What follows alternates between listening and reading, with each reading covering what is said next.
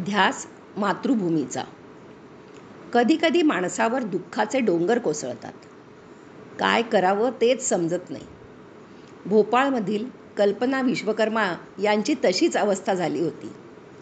Arera colony या उच्चभ्रू वस्तीत एका भाड्याच्या खोलीत त्या राहत होत्या. एका पायात गँग्रीनचा प्रादुर्भाव झाल्याने त्या जवळजवळ अपंगच झाल्या होत्या. त्यात त्या गरोदर राहिल्या. हे सगळं कमी म्हणून की काय करोनाची साथ आली. एकामागून एक एकामागून एक अडचणी वाढतच गेल्या. त्यांचे सासरे द्वारकाप्रसाद विश्वकर्मा यांना करोना झाला आणि त्यांचा जीवन मरणाचा लढा सुरू झाला.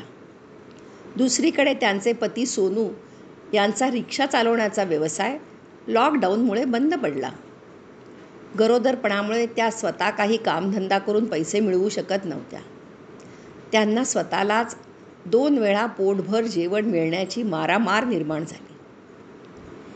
ही त्यांची करुण कहाणी सेवा भारतीच्या भोपाळ महानगर महिला संयोजिका आभा दिदी यांच्या कानी पडली आणि त्या देवदूतासारख्या कल्पनाताईंच्या मदतीला धावून गेल्या.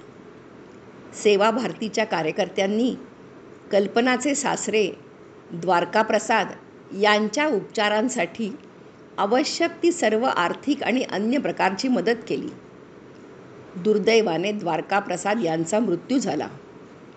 तेव्हा त्यांच्या अंत्यसंस्काराची सर्व व्यवस्थाही सेवा भारतीतर्फे करण्यात आली. याशिवाय लॉकडाऊन संपेपर्यंत सर्व कुटुंबांसाठी शिधा आणि कल्पना विश्वकर्मा या गरोदर असल्यामुळे त्यांच्यासाठी विशेष असा पोषक आहार पाठवण्यात आला. अशीच दुर्दैवी कहाणी ज्योती हिची देखील आहे. तिची आठ वर्षाची मुलगी मनीषा हिला कर्करोग झाला होता आणि ती मृत्यूशी झुंज घेत होती. ज्योती ही घरोघरी धुणं भांडी करत असे तर तिचे पती रिक्षाचालक होते. लॉकडाऊनमुळे दोघांचाही रोजगार बंद झाला. त्या पोटच्या मुलीला कर्करोग. ज्योती हिने इंदोर सेवा भारतीच्या हेल्पलाईनवर प्रांत संयोजिका सुनीता दिदी हिला आपली अडचण सांगितली. त्यानंतर राष्ट्रीय स्वयंसेवक संघाच्या स्वयंसेवकांनी संपूर्ण लॉकडाऊन काळात या सर्व कुटुंबाची राशनसह सर्व प्रकारे काळजी घेतली. मणिकर्णिका या चित्रपटातील मैं रहू या ना रहूं भारत ये रहना चाहिए हे गीत जणू काही संघ स्वयंसेवकांना डोळ्यापुढे ठेवूनच लिहिले आहे. सिधी जिल्ह्याचे सेवा प्रमुख श्री आशिषजी यांची कहाणी अशीच प्रेरक आहे. करोनाग्रस्तांसाठी रात्रंदिवस मदत कार्य करत असतानाच आशिष यांना स्वतःलाच शेवटी करोनाची लागण झाली. त्यांना कुशाभाऊ ठाकरे स्मृती रुग्णालयात भरती करण्यात आले. त्यावेळी एका अत्यंत गंभीर स्थितीतील महिलेला काही तासांसाठी तरी प्राणवायूची गरज आहे हे त्यांना एका परिचारिकेकडून कळले.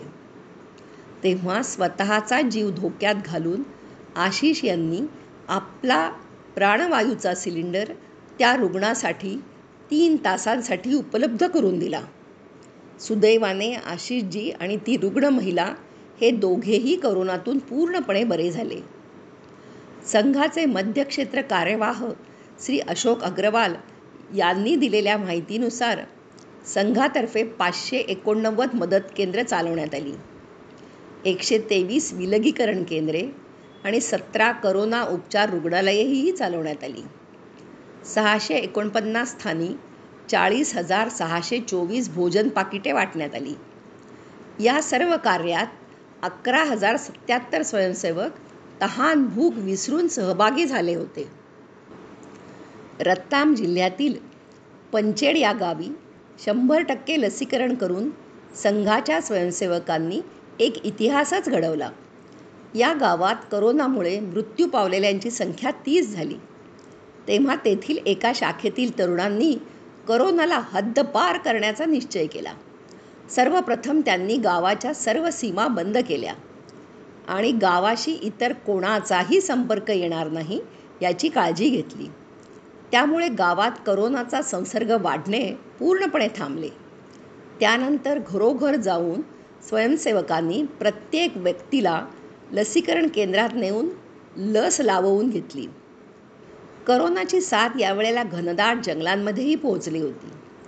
मध्य प्रदेशातील खांडवा हा वनवासी क्षेत्रातील जिल्हा तेथील वनवासी बांधव अज्ञानामुळे करोनाची चाचणी करून घेण्यास त्याचप्रमाणे करोना झाला तरी रुग्णालयात भरती होण्यास तयार नव्हते. मृतांची संख्या झपाट्याने वाढत होती. त्यातून मार्ग काढण्यासाठी इंदूरमधील प्रसिद्ध गोकुळदास रुग्णालयातील वरिष्ठ डॉक्टरांनी ग्रामीण भागातील डॉक्टरांना उपचाराचे ऑनलाईन प्रशिक्षण दिले आणि करोना उपचारासाठी काही उपयुक्त औषधंही पाठवली. त्यामुळे वनवासी बांधवांची त्यांच्या भागातच चाचणी करून त्यावर उपचार करणे शक्य झाले.